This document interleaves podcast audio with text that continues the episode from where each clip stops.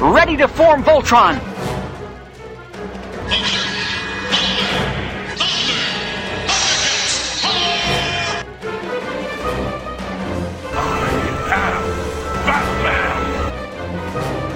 This is a job for Superman. Power Rangers! Right away, Michael. Autobots, transform! By the power of Grayskull! For the honor of Grayskull! Hello. I'm the Doctor.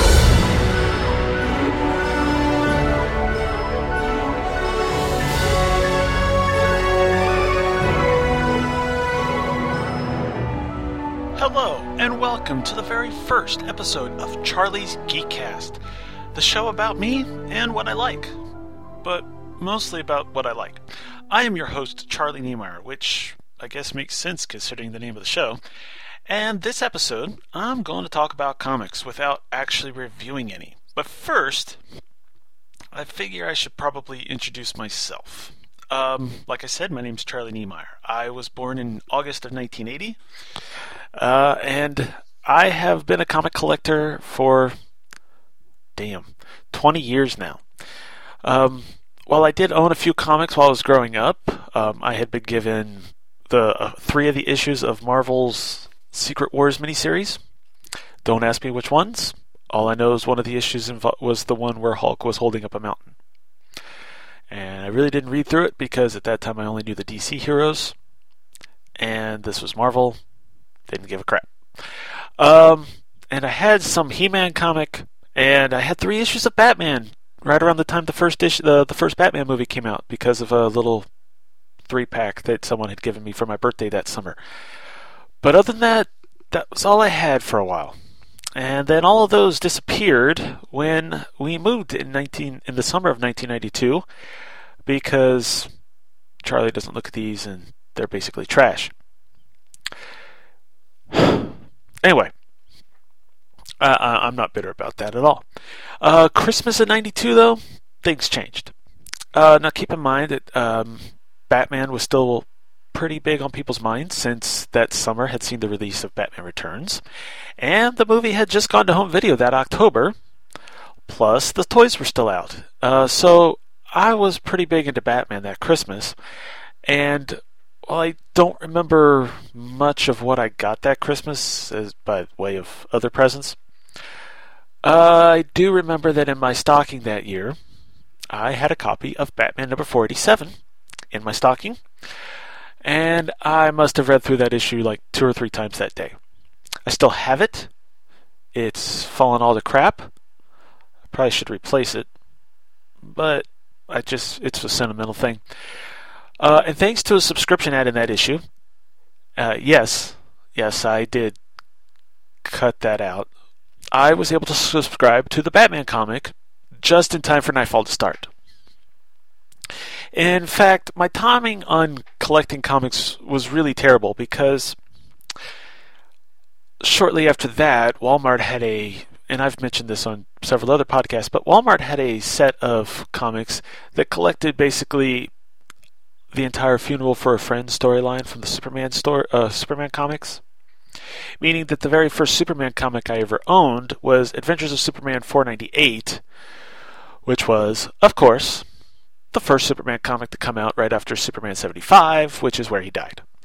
So I start Batman just in time for him to just in time for Knightfall to start, so I get to see him get sick and tired, and you know get his back broken, and I pick up Superman just in time for him to already be dead.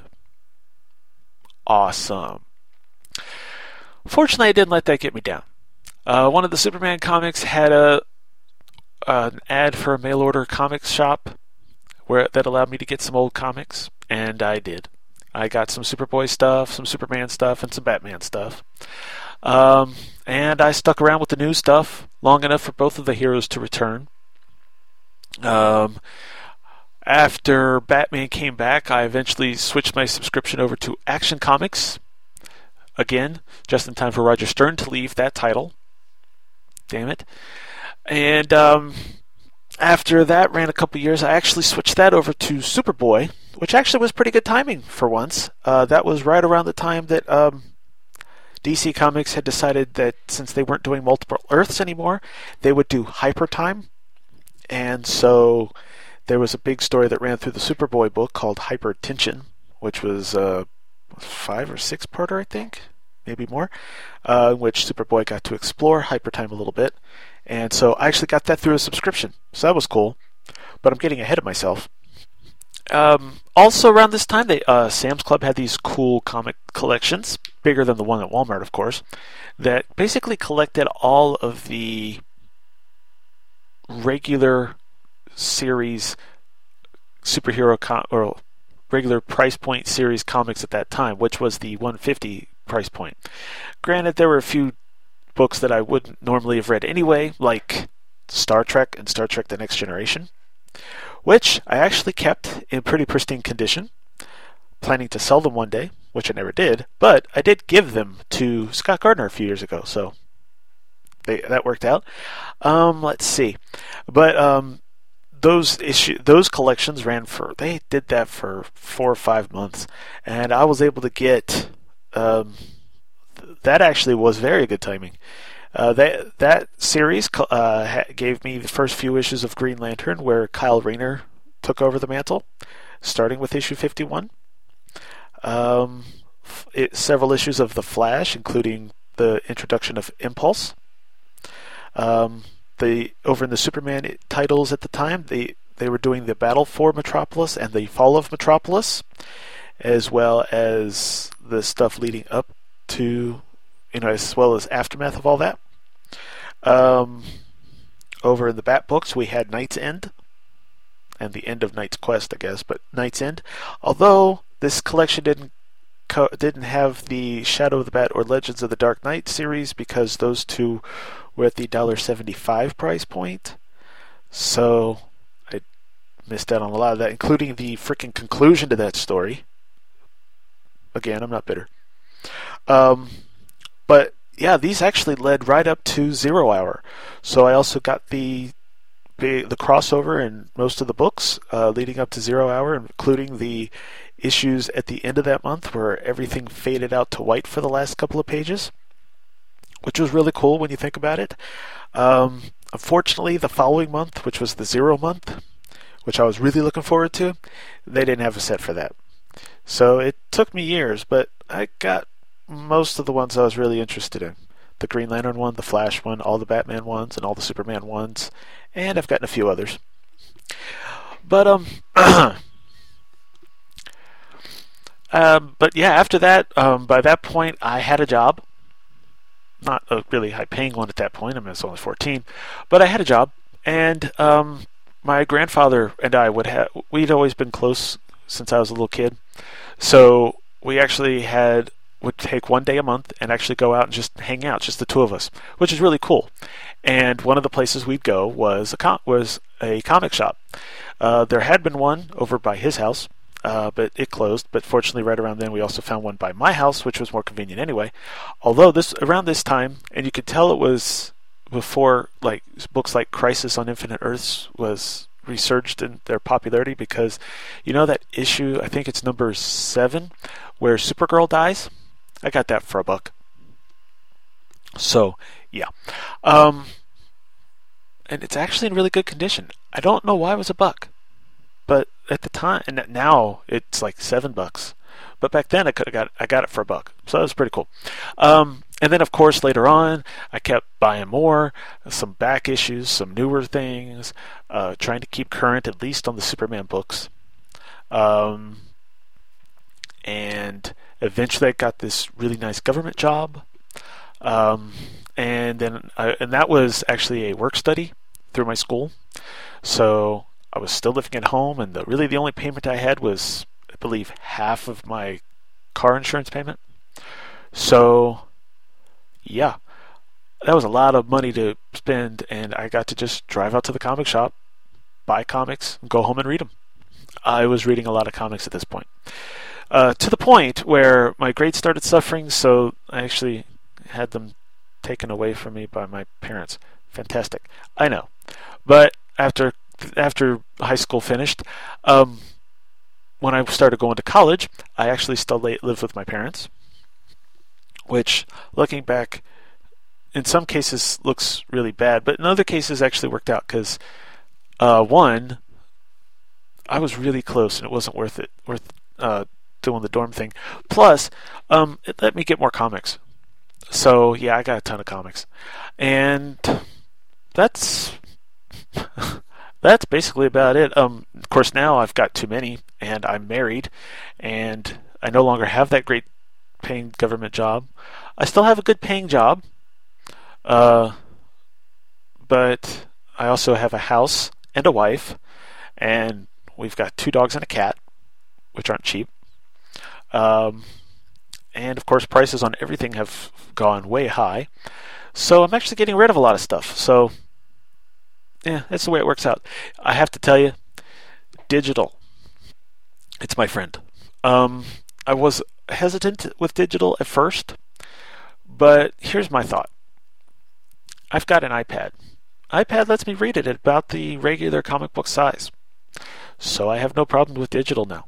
Um, I get them through the Comixology app. I have a few older ones back before they did digital uh, that I won't explain, but I have those that I'm not going to get rid of.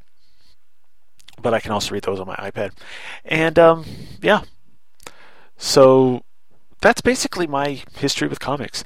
Um, I have, with all the buying that I did, I did dabble in others. Um, I have expanded over to Marvel, the bad guys, in my head. Um, you know, I checked out Spider Man, the Avengers, especially right around 96, 97 when they hit Heroes Return. Not Heroes Reborn, Heroes Return. I started getting the Fantastic Four and Iron Man and Captain America and the Avengers there. And um, eventually I got into Spider Man a little bit right around the time JMS came on. Um, I I did get the Ultimates, the Ultimate books. Um, I had the first 90 or so issues of Ultimate Spider Man, but I've sold that since then. I had the first. I had the entire Mark Millar run on Ultimate X Men, including the crossover with the Ultimates. Plus, I had the Ultimates. Um, I've sold all those off. Um, but Mar- both Marvel and DC have been pulling some real weird stuff lately, so I've been dropping some stuff.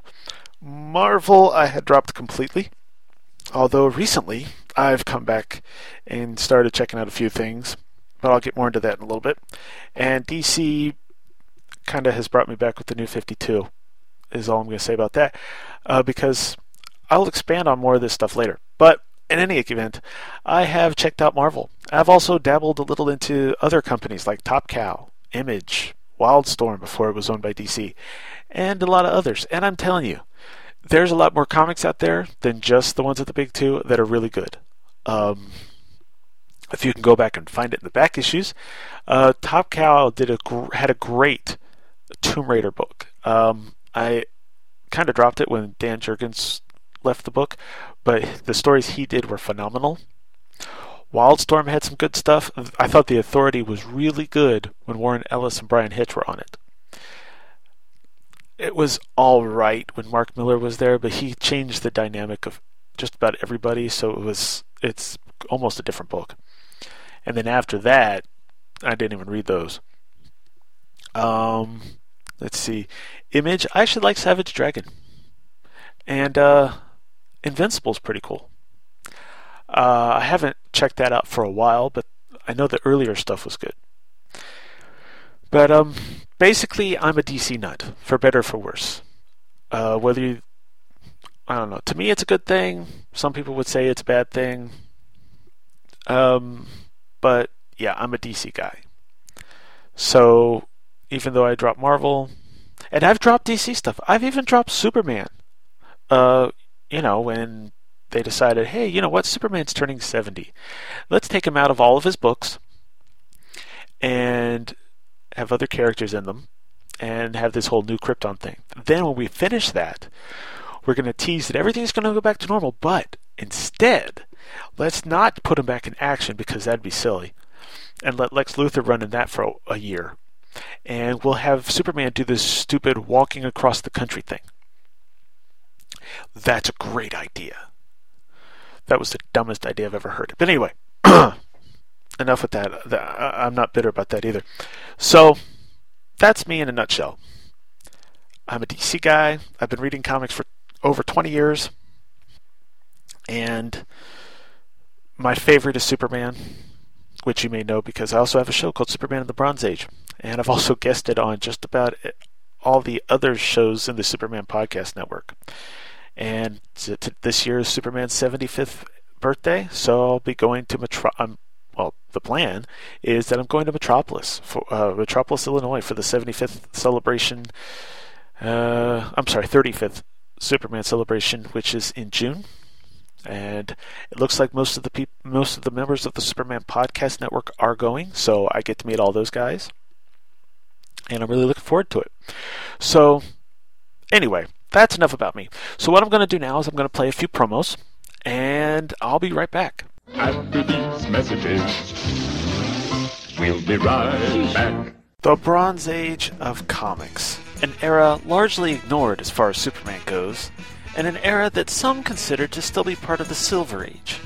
Sure, a lot of people know about the Kryptonite Nevermore storyline, where all the kryptonite on Earth is turned to iron and Clark Kent goes from a newspaper reporter to a TV reporter. Then there are the Alan Moore stories for the man who has everything and whatever happens to the man of tomorrow. But in an era that lasted 15 years, surely there's more to the Bronze Age than that, right? Well, my name is Charlie Niemeyer, and every other week I shine the spotlight on this long overlooked era of Superman in the Bronze Age. Featuring such stories as the return of Jonathan Kent, two meetings with the Amazing Spider Man, the Phantom Zone miniseries, the enlarging of Krypton, and more. Plus, J. David Weeder also joins in to take a look at Superboy's Bronze Age adventures. So join in the fun at www.supermaninthebronzeage.com and www.supermanpodcastnetwork.com. The Hulk on podcasts. Hulk like podcasts. Hulk listen to podcasts while Hulk smash. The Hulk on Peter David. Hulk like to read Peter David comics. Hulk have problem making words. Hulk write down. Peter David wrote a seminal run on the Incredible Hulk for 12 years. Some of the most provocative, compelling stories came from this era, filled with striking psychological overtones, bold character developments, and sharp humor. Along with artists like Todd McFarlane, Dale Keown, and Gary Frank, Peter David took the Incredible Hulk and the comic book medium as a whole to new heights. The Hulk on Peter David podcasts. Uh, Hulk not fight Peter David podcasts. Hulk get mad. Hulk smash. Hey, folks. In order to appease the rampaging Hulk, there is an Incredible Hulk podcast devoted to Peter David. Pad Smash, an Incredible Hulk podcast, looks at the entire Peter David run on the Hulk, issue by issue in a bi weekly format. Join me, J. David Weeder, on a journey through the saga of Old Jade Jaws at www.incrediblehulksmash.com. Incredible Hulk and all related characters copyright Marvel Comics. Pad Smash is not responsible for gamma radiation sickness, smashed MP3 players, overturned vehicles, tanks thrown through the ceiling, injured supervillains on the lawn, gamma bomb detonations, property damage from debris, deep rooted psychological damages as a result of intense child abuse, resulting in an alternate self destructive personality with the strength of an atom bomb, or anal leakage.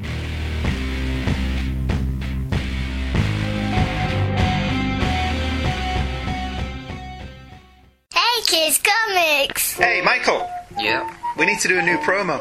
a new one. A new one. Why? Because we've moved. Moved. Moved. We've moved to a new place. We still read comics. We do. We still talk about comics. Because you can't do a comic book podcast unless you read and talk about comics, because that's kind of stupid. But now, we have a new episode still available every Thursday, but at twotruefreaks.libsyn.com. Hey Kids Comics! So remember, Hey Kids Comics has moved to twotruefreaks.libsyn.com. Still, every Thursday. That'll do, won't it? Okay, next up. Uh, this is probably normally where I would do reviews, but I don't have a review for this month because I wanted to do an introduction and I don't want this to go too long with it being New Year's and everything. So today I'm going to do some news. Now, the plan is that I won't be doing much news because the episode won't be, uh, well, my plan is to record these a little earlier than this one. So, you know, most of the news wouldn't be current. But as this episode I've waited till the last minute, I've decided to throw in some news. So, first up, I figured I'd mentioned, uh, well, I figured I would mention Amazing Spider Man number 700. This has gotten some big news. Now, spoiler warnings, I am going to mention some stuff. I haven't read it, but I do know that basically, since issue 698, Dr. Octopus has been in Peter Parker's body, and Peter has been in Dr. Octopus's body, and Doc Ock's body is dying. And apparently, the way they left 700 is that Doc Ock's body has died, ergo, Peter Parker's dead. In the real Marvel, not the Ultimate Marvels uh, universe. Uh, but Doc Ock, in being in Peter's body, has access to his brain, which means he gets all of his memories, his feelings, his sense of responsibility. Uh, and therefore, he's decided that he's giving he's not going to be bad anymore. He's going to be a good guy. He's going to be a better spider-man than peter parker ever was. In fact he's going to be a superior spider-man which involves a upgra- upgrade to the costume a little bit and a whole new series i don't know how long this will last but i'm kind of against it um, it for one it seems very fan fictiony like very fan fictiony. So I don't, and I don't know what Marvel saw that decided, hey, this is a good idea because it's really not. Um, fortunately, though, the newspaper strips still have Peter Parker as Spider-Man like normal, so at least we still got those. Hopefully. Uh, the next bit of news is uh, Gail Simone. Uh, a couple weeks ago, got fired from Batgirl via email, which was not really a nice way to do it. Fortunately, thanks to all the fan protests, she's back on the book. Um, well, I say fortunately. I actually enjoy the Batgirl series. I know there's a lot of people that don't. In fact, just yesterday I listened to an episode of Batgirl the Oracle done by Stella. And the three people, uh, she had a couple of guests on, Josh Bertoni and uh, Donovan Morgan Grant. And none of them were too upset about Gail being fired. They didn't like how she got fired, but they were kind of glad she was fired. So I'm sure they're not happy that she's back. I, like I said, I actually enjoyed the Batgirl book. So, you know, it depends on how you were liking the book. I enjoyed it, so I have no problem with her being back on. Um, it lets her finish hopefully she at least gets to finish what she was trying to start in the first place. I don't know how long she's going to be able to stay on the book, or how long she's even going to want to stay on the book, considering that they had just fired her. So we'll see. But for now, it's kind of cool. Um, that's really all the new. Like I said, I've never done a news segment on a podcast before, so that's you know that's really the big news. That and Stan Lee just turned ninety. Ninety. He's old but he's still pretty active. He's still going out getting and going to conventions and doing autographs and shows up on TV. He's still got his production company going, making cartoons and anime and TV shows and trying to make movies and making comics. And supposedly he's still writing that newspaper that Spider-Man newspaper strip. I kind of find that hard to believe, but you never know. Um, but uh, as far as stuff I'm currently enjoying, um, I'm going to recommend some stuff that you should be checking out. First of all, like I said, I am covering, uh, reading some stuff at Marvel now. Ironically, it is Marvel now. Um, I'm trying to stay away from the Brian Michael Bendis stuff. No offense, I'm just not a fan of his anymore. It takes him six issues to tell a story, and that story isn't even finished in those six issues, and you need six more for like chapter two it's just not my style.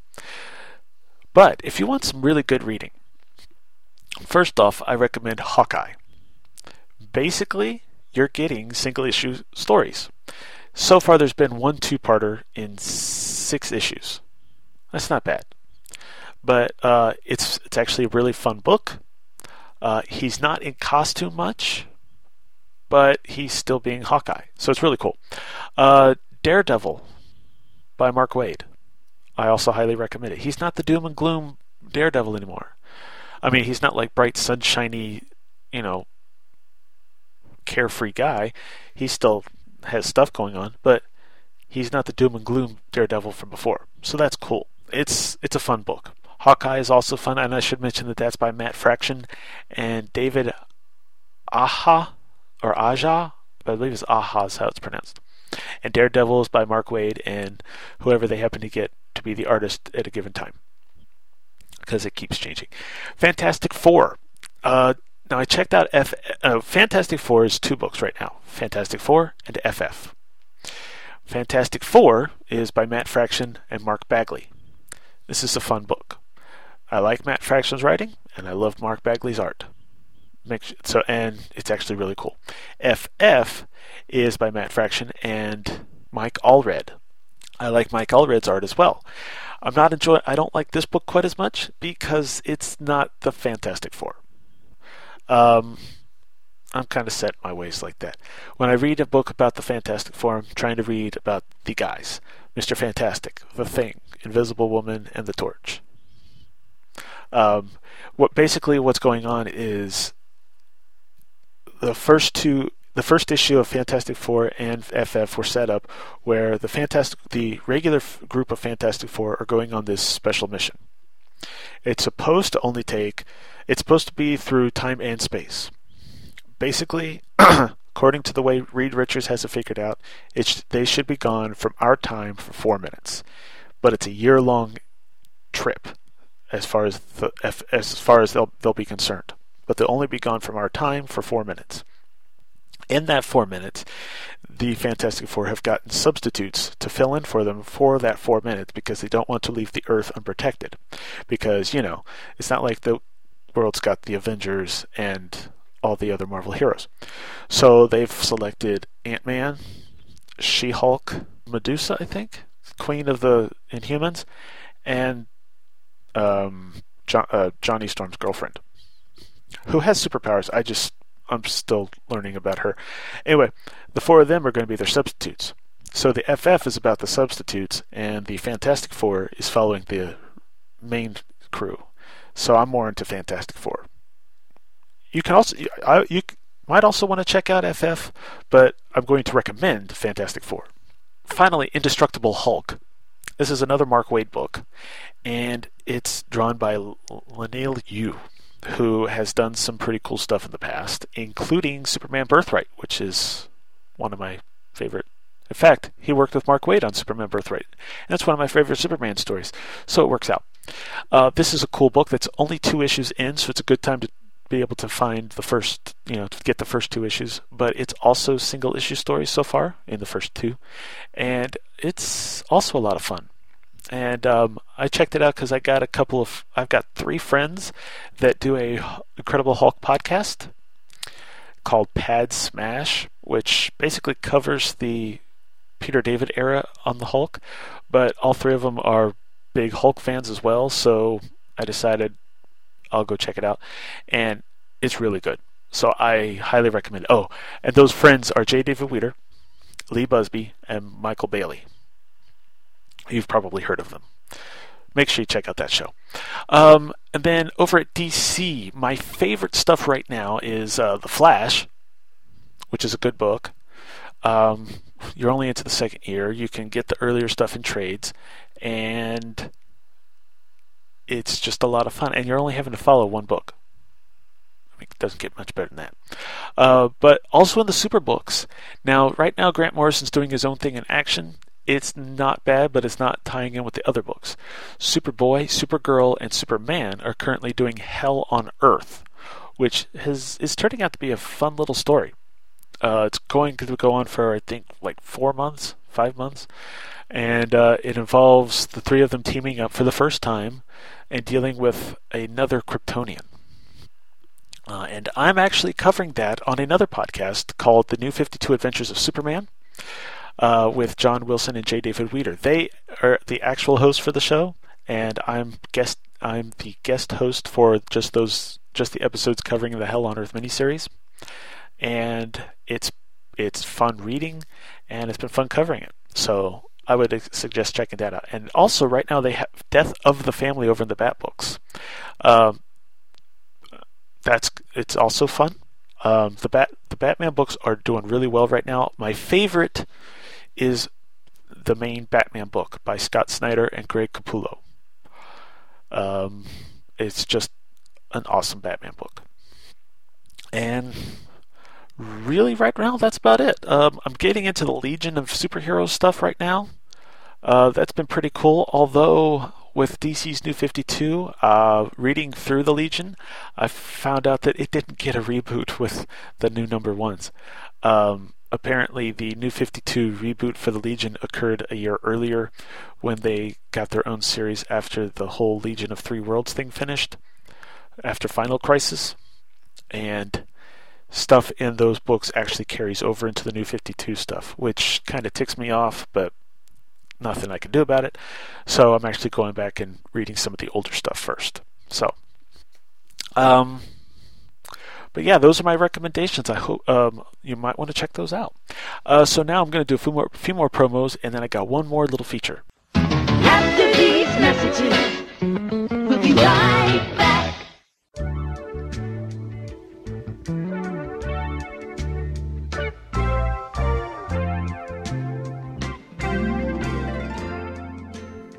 Well, hello there. I'm J. David Weter. You may know me from the internet. Come in, enjoy my palatial Arctic estate. Ah, I see you notice the smell of mahogany and my hardback archive and showcase editions. Yeah, I do alright for myself. Listen, why don't you get cozy here with me on my Titano skin rug while Metallo mixes us up a drinky drink? Metallo, soda cola martini, shaken. Look, I want you to come with me to a place. A place where it's only you and me and the Man of Steel, maybe Jimmy Olsen and Lois Lane? Wait, wait, where are you going? No, this isn't me coming on to you. This is a podcast promo. What I'm trying to propose is joining me weekly like Clark Kent did when he threw the green crystal into the water and saw Marlon Brando's giant head appear. Only in podcast form, and my head just won't even be visible because it is an audio medium. Once a week, delve into the world of Superman with me on Superman Forever Radio. Look at comics, toy lines, TV series, characters, creators, anything and everything connected to the Man of Steel. Every Sunday at SupermanForever.com, iTunes, and other podcatchers. Superman Forever Radio, fighting for truth and justice forever. That's SupermanForever.com. His strength is incredible. His name is legendary. His battle is never ending.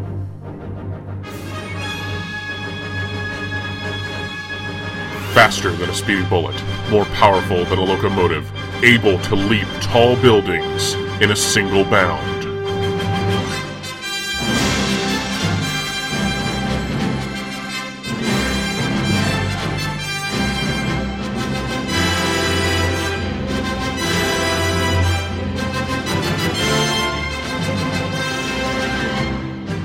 My name is Michael Bailey, and I host an internet radio show called Views from the Long Box. Superman is my favorite character of all time, and in 2013, he is turning 75. Because of this, a large portion of the episodes this year will be about the Man of Steel in a series I'm calling Superman at 75 The Celebration of a Legend. I'm going to mark Superman's birthday in fine style by examining all aspects of the character's history, from the comics to the movies to the television series and beyond, both alone and with the best and brightest of the podcasting world. It may not be every episode, but the bulk of views in 2013 will be all about the Man of Steel. He is the first and greatest superhero of them all, and he deserves no less. Superman at 75, the celebration of a legend. A series within a series, and the biggest birthday card a fan can give his favorite hero, only at Views from the Long Box.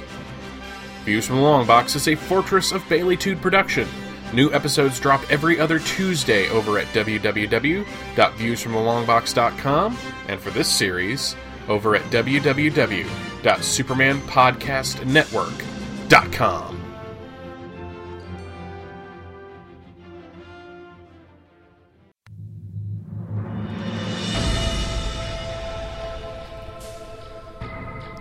Twenty-seven years ago, the planet Krypton was destroyed. An infant boy and his cousin survived and have found a refuge here on Earth.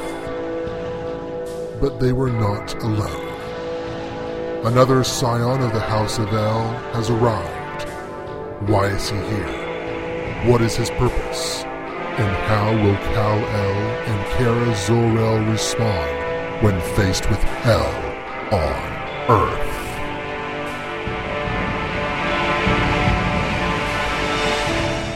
The New 52 Adventures of Superman is a podcast that covers the current adventures of Superman and his family of characters.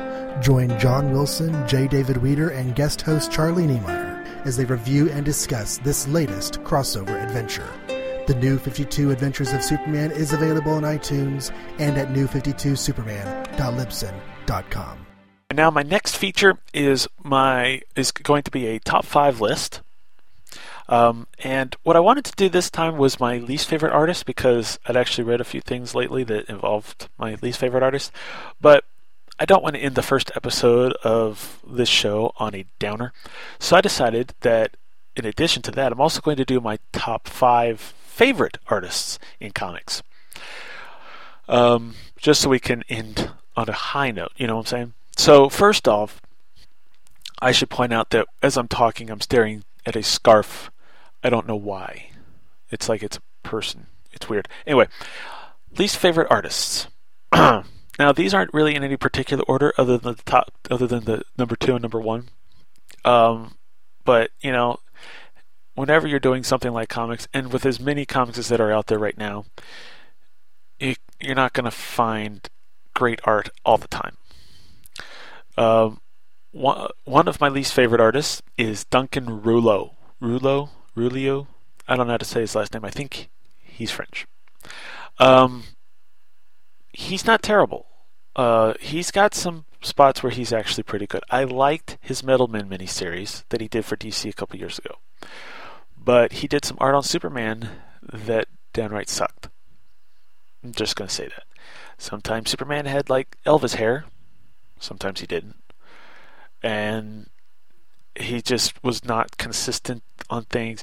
He's one of the he's part of the Men of Action group that does stuff like uh, the Ben 10 cartoon and the Machine Rex, I believe it's called. Now, see, with them, he had done a comic a long time, uh, several years ago, probably 90s, that was called M Rex, which I believe is actually the basis for the Machine Rex show that either is currently or a couple years ago anyway was on Cartoon Network. He drew that issue and did the designs for the cartoon, and that stuff looks good. Um, it's just I didn't like how what he did with the superhero stuff at DC. The he did some stuff with Superman and Captain Amer- Captain America, with Superman, Captain Marvel, and some Batman stuff, and it just didn't uh, didn't work for me. So I am not a fan of his. Um, next up, Don Heck. Part of the reason I don't like Don Heck's art is because when I see his name for a long time, I kept thinking he was Don Newton, who was actually a really good artist at DC back in the late 70s and early 80s. So that was a big disappointment. Second, he just didn't do very good work for, to me. Uh, he did some work with some with Marvel, uh, some X Men stuff. He also came over to DC and did things like uh, Commander Steel, or is it Citizen Steel? Then he did uh, the Steel miniseries with Gray, uh, with Jerry Ord, no Jerry Conway, as well as some fill-in stuff on several other books, as well as doing a lot of the Batgirl stories when she was a backup feature in Detective Comics. I'm just not a fan of Don Heck's art style. Uh, yeah, he also did some Justice League. And they put him on Justice League right after George Perez leaves. What were they thinking? Anyway, another artist I'm not a huge fan of Carmine Infantino. Okay, I know he's a big deal. He created uh, the look of the Barry Allen Flash. And he was the art coordinator for DC for years. But his art is too angular angular for me and kind of not sloppy, but some of his older stuff was better during the Silver Age when he did redesign the Flash and he came up with the new look Batman stuff. But later on, when, as Michael Bailey describes it, is he started drawing with a straight edge, it his artwork just looked like crap. Um, he did some Star Wars stuff, which I wasn't a fan of, and he did he returned to the Flash, and it doesn't look any better. So, Carmine, I'm sorry, but I'm not a huge fan of yours. Now, number two is one that I have never found a piece of artwork that he's done that I liked, and that's Paul Pope. Now, people like his work. I don't know why. Uh, his Batman looks like crap, and he he's done a lot of Batman stuff. He even did a whole miniseries that I want to say that went for a year or half a year called Batman Year 100 or something like that, and it just was it did not look good. The story might have been good. I don't know. I didn't read it because I didn't like the art. And to me, if you're going to read a comic, if it's something you're not already reading, you really need to like both the writing and the art. And I just didn't like the art. So I'm not a fan of Paul Pope. And finally, probably my least favorite artist in comics is Bill Sienkiewicz. Now, some of his really early stuff at Marvel looked pretty good. He did some artwork on Fantastic Four that looked really good. He was, of course, at the time, he was kind of emulating Neal Adams. Uh, later on, he decided to go with this new style that involves him doing some art and then, like, taking a bucket of paint and flinging it at the page. And that I'm not a fan of. It's it works if for scenes like a dream sequence. Uh, during the Superman Our Worlds at War, there were actually scenes in. For one month, there was like two pages in each issue that came out that month that involved some kind of a dream sequence that Bill Sienkiewicz did. Those looked good. But I'm not a fan of his style normally. Uh, he's done some graphic novel stuff. People love it. I can't even look at him. Uh, especially like Elektra. Yeah. And then uh, during, he's also not my favorite inker. I've got, I've read the uh, Super, uh, Batman Legacy. This was the follow up or the sequel to Batman Contagion, uh, where Ra's al Ghul is trying to spread this terrible disease across the world, and Batman and company has to stop him. The Batman issues were drawn by Jim Aparo, who you'll see on the next part of this list, but or later on, but is a great Batman artist in my opinion.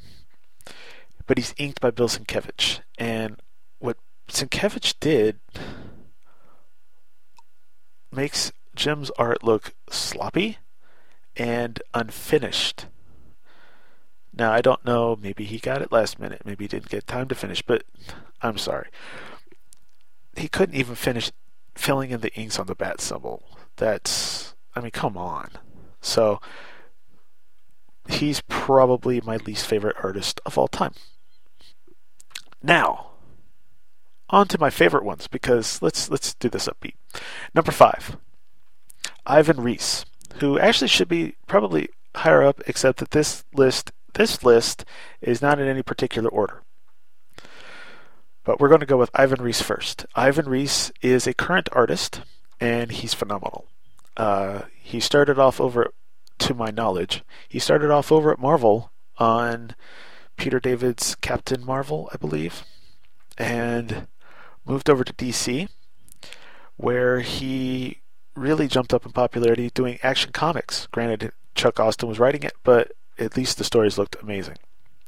After that, he moved over to the Green Lantern books in time for big stuff like, oh, I don't know, the Sinestro Corps War, and was also the main artist for Blackest Night. And then more recently with the new 52, oh, and then he did uh, Brightest Day. And then uh, with the new 52, he helped Geoff Johns relaunch the new Aquaman title. And currently, he's switched over from Aquaman to the Justice League and is the current penciler for Justice League. This guy's art is amazing. It's very reminiscent of artists like Neal Adams or Alan Davis, which is not a bad thing. And he's able to keep a good schedule. He's pretty consistent, and his take. I, I have yet to find ta- his take on any character that didn't look good. His version of Superman is awesome. His version of Superboy is awesome. His version of Batman is great. His version of Flash is awesome. I mean, look at it. Look at covers to Justice. Look at the issue 15 of Justice League. Look at the Aquaman series. This Aquaman is amazing. Look at Blackest Night. He did great stuff over there. Um, and his version of Green Lantern is amazing. I wish he was still on the Superman books. It would be awesome. But what are you going to do? But yes, Ivan Reis is a great artist. Another one is a legend in the comics field, George Perez. There's a few characters he draws that I'm not a fan of. I'm not a fan of his. Um, I'm not a fan of his Spider-Man. Um, I'm kind of not a fan of his Human Torch only because while everyone else has been trying to update their look, both George Perez and John Byrne, who is also on this list, prefer to keep with the old fashioned draw a bunch of lines on them. And I mean, that's not a terrible thing, but sometimes you just got to make some changes to go with the modern times. But his artwork is phenomenal. He's done work with Wonder Woman. His Wonder Woman is the Wonder Woman to me. He's done some stuff with Superman. His Superman is the Superman to me. Although he is has had some problems with the new 52 costume. But in the classic costume, his Superman's amazing.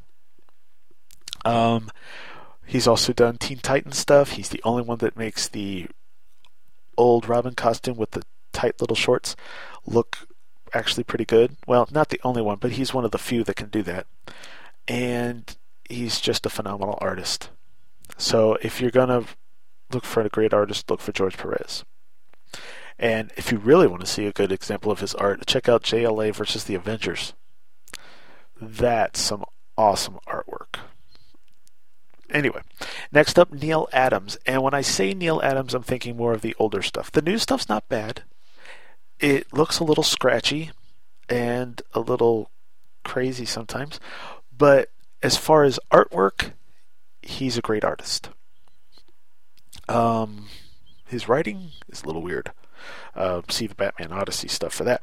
But as far as his artwork, I am a huge fan of Neal Adams. Uh, since back in the late 60s when he was doing Brave and the Bold, to his cover work for most of the, of the DC books, uh, to the stuff he's done over at Marvel more recently, he's just done a phenomenal job.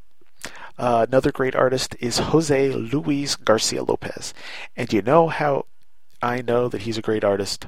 because DC said, hey, we want you to be the artist for all of our marketing stuff. And that started in the early 80s and continues to this day.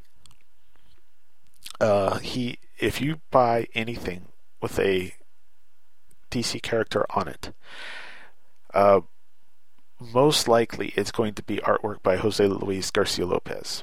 Granted, these days they're also starting to pull some comic stuff and some Jim Lee stuff, but if you're looking at classic stuff, it's Jose Luis Garcia Lopez. Uh, his he's, I mean, he's just got the definitive char- uh, version of just about every character out there. I would love to see his take on the new 52 stuff because I haven't seen that. Um, everything has been classic stuff. For some reason, whenever he draws Batman, he does a combination of the new costume and old costume. Uh, basically, he keeps the yellow oval, probably for marketing reasons, but other than that, and I, he does some great work for the licensing stuff as far as uh, the movies. He's actually done some artwork for um, Batman or the Dark Knight Rises stuff, and it looks phenomenal. So yes, Jose Luis Garcia Lopez is a great artist. And number one, Alan Davis. He's worked for both of the big companies. He's probably worked for the other for some of the other companies. He started off at Marvel UK, and it's almost always been amazing. Uh, I first saw his artwork in Justice League: The Nail, the first miniseries. Went back and found out he did some Batman and the Outsiders in the 80s. He's done some X Men stuff for Marvel. Um, he's done some Avengers stuff, which were my favorite issues of the Avengers. Uh, he's done some Killraven stuff, which I believe he wrote. Uh, he came back to DC for the Nail 2. He also helped with um, Superboy's Legion. Uh, but yeah, he also has a de- very definitive version of all the characters. He's very much influenced by Neal Adams, but can do, also do his own stuff. So, yeah, those these those guys are my favorite artists. And honorable mentions um, for favorite artists because I, I have a lot more favorites than I have least favorites.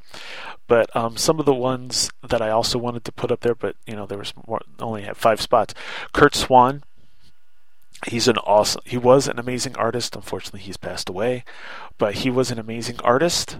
Um, he got to me, his style got better a lot, but he was mostly an illustrator, not really a comic artist. So he wasn't very good with the action stuff. Um, but like I said, his art style is amazing, and he's got the definitive Superman outside of Jose Luis Garcia Lopez.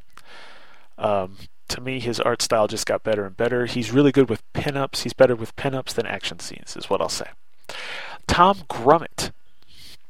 Uh, I first met Tom. Well, not met. I was first introduced to his work during the Death of Super, uh, Death and Return of Superman saga. Um, his work is amazing. His, my favorite inker for him is Doug Hazlewood, but he does just fine with just about anybody. His artwork always looks amazing. Last I saw him doing anything, excuse me, he was doing covers for uh, the Marvel, the Mighty Marvel, the their most recent versions of the Handbook, as well as doing some stuff on X Men Forever, which was a, supposed to be a modern continuation of where of where Chris Claremont left off when he left the X books in the early '90s. But yes, Tom Grummett is awesome. Dan Jurgens is another great artist.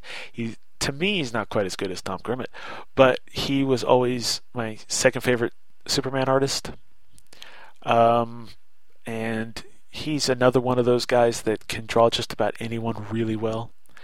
And one of my favorite works that he's done is the Superman Fantastic Four team up. But uh, yes, Dan Jurgens is amazing. Jim Aparo, another artist where I like his older stuff better because his newer stuff was starting to look a little stiff. But unfortunately, he's also passed away. But his stuff was amazing, and he's done some of the biggest Batman stories ever, including the death of the Jason Todd Robin back when he actually died, and the actual. He's the one that drew, drew the panel where Bane broke Batman's back. So, yes, Jim is also a fantastic artist. Bryan Hitch, who I mentioned earlier with some of his stuff on the Authority, um, he's also very much influenced by both Neal Adams and Alan Davis. Um, what the part of the reason that I didn't put him on my favorite artist list is his time. He's a comic artist, but to me, if you're going to be a comic artist, you have to be able to maintain the schedule or you have to make some changes to your art to allow you to maintain the schedule. It took him two years to do 12 issues. No, it took longer than that. I think it took four years to do 12 issues of the Ultimates. Um, he signed on with Mark Millar to do Fantastic Four for 12 issues. He was supposed to have gotten this huge head start. He said he was having the time of his life, and that didn't work and he was only on there for a few issues.